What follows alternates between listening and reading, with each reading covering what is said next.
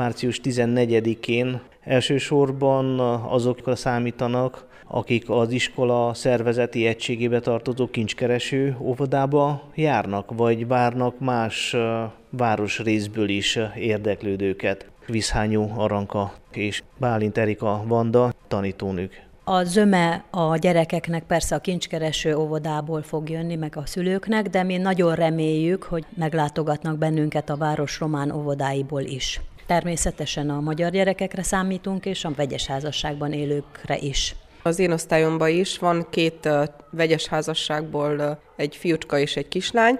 Mind a két családban az anyuka román, és nagyon meg vannak elégedve, és a kis testvér is most előkészítőbe, ugyancsak a Csiki Gergely főgimnáziumba fog jönni. Tudják-e már azt, hogy körülbelül hány uh, diákra számíthatnak? A kincskereső óvodában 18-20 körül van a végzősök száma. Ezek közül uh, tízbe vagyunk biztosak, hogy mondjam úgy az óvónénivel, ahogy beszéltünk. A többi pedig vegyes házasságból van, tehát még ott van két-három gyerek, akire számítanánk. Két negyedik osztály végez most. Mennyire létfontosságú az, hogy meglegyen a két osztályra való gyerek? Természetesen, hogyha nem jön össze a két osztály, akkor egy állás megszűnik, és azt nehezebb újraindítani. De mi nagyon bízunk benne, hogy meg lesz az a 33-34 gyerek, ahonnan már osztódik a létszám. A szülőknek is el kell azon gondolkozniuk, hogy könnyebb egy kisebb létszámú osztályba a gyermeknek is tanulni, mint egy nagy létszámú, egy 28-30 fős osztályba. Tehát a mi javaslatunk az lenne, hogy nagyon jó lenne, ha beindulna mind a két osztály, és több idő jutna ugye mindegyik diákra ezáltal.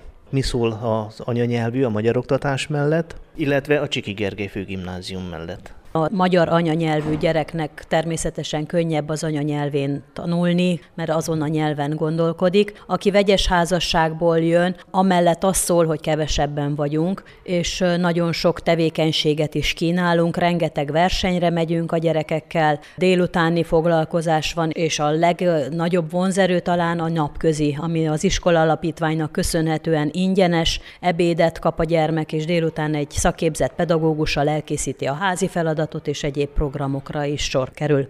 Délutáni foglalkozásként a gyerekek részt vehetnek gitár, sakk és kézműves foglalkozáson. Az iskola nagy hangsúlyt fektet a népi hagyományok ápolására, ennek az egyik eszköze a néptáncoktatás, és természetesen a nemzeti ünnepeinket is megtartjuk. Március 15-én megyünk a szoborhoz vagy a rendezvényekre, tehát ez is egy plusz, amit román iskolában nem fog megkapni az a magyar gyermek. Egy ütőkártya lehet az is, hogy jelenleg is van iskolabusza az iskolának, illetve a következő tanévtől újabb iskolabusz fog indulni, amit a Rákóczi Szövetség a magyar kormány támogatásával fog működtetni. Jelen pillanatban is az iskolabusz Kis Miklósról, Újaradról, Mikalakáról hozza a gyerekeket az iskolába, és az új busz, amit a Rákóczi Szövetség fog biztosítani, olyan településekről is behozhatja a gyerekeket, ahol nincs magyar oktatás. Például van nekem egy glogováci gyerekem, és őt is hozhatná, hogyha ő még előkészítős lenne.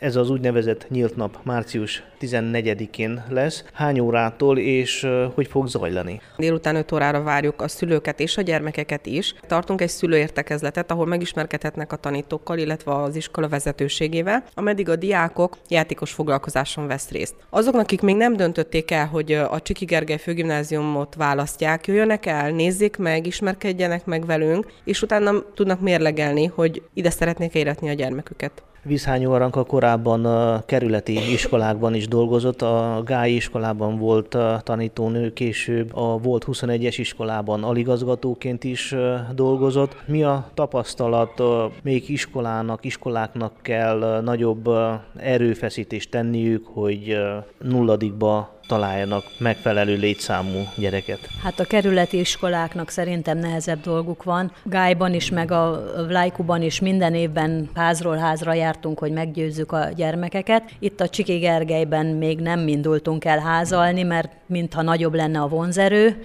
de mind a kettőnek nehéz dolga van sajnos, mert a lakosság fogy, ahogy az utolsó népszámlálás adatai is mutatják. Nem szeretnénk elhozni olyan diákot, aki a kerületi iskolákba vagy Arad környékén a falvakban meglévő magyar iskolába is tud járni. Igazából azokat szeretnénk megszólítani, akik magyar iskolába szeretnének jönni, magyar anyanyelvűek, illetve vegyes házasságúak is, mert ha bár van olyan, hogy az anyuka román, mint már említettem, A gyermek nagyon jól érzi magát, és nagyon jól beilleszkedett, és marad itt tovább ötödik osztályba is. Spír Tünde, a Csiki Gergely Főgimnázium igazgatója. Mi szól a magyar iskolaválasztás mellett? Szeretnénk azt megértetni a szülőkkel, és főleg azokkal a szülőkkel, akiknek a családjába magyarul beszélnek, vagy a nagymama magyarul beszél, vagy a szülők magyarul beszélnek, hogy ha gyereket magyar iskolába adja, akkor meg fog tanulni magyarul is, és meg fog tanulni románul is az állam nyelvén. Viszont ha olyan elgondolással, hogy jobban érvényesül román iskolába adja, akkor elég nagy a valószínűsége, hogy a magyar nyelvet nem tanulja meg, vagy elfelejti, mert nagyon sok példa volt arra, hogy miután román iskolába adták a, gyereket, akkor otthon is elkezdtek vele románul beszélni, hogy jól menjen neki a román nyelv. Sok éves tanítási tapasztalatomból vontam le ezt a következtetést, viszont még akkor is, hogyha magyar iskolába jár, ugyanúgy fel tud készülni a nyolcadikos vizsgára románból, ugyanúgy fel tud készülni az érettségire románból, viszont ha meg akarja tartani a magyarságát, akkor érdemes magyar iskolába járni.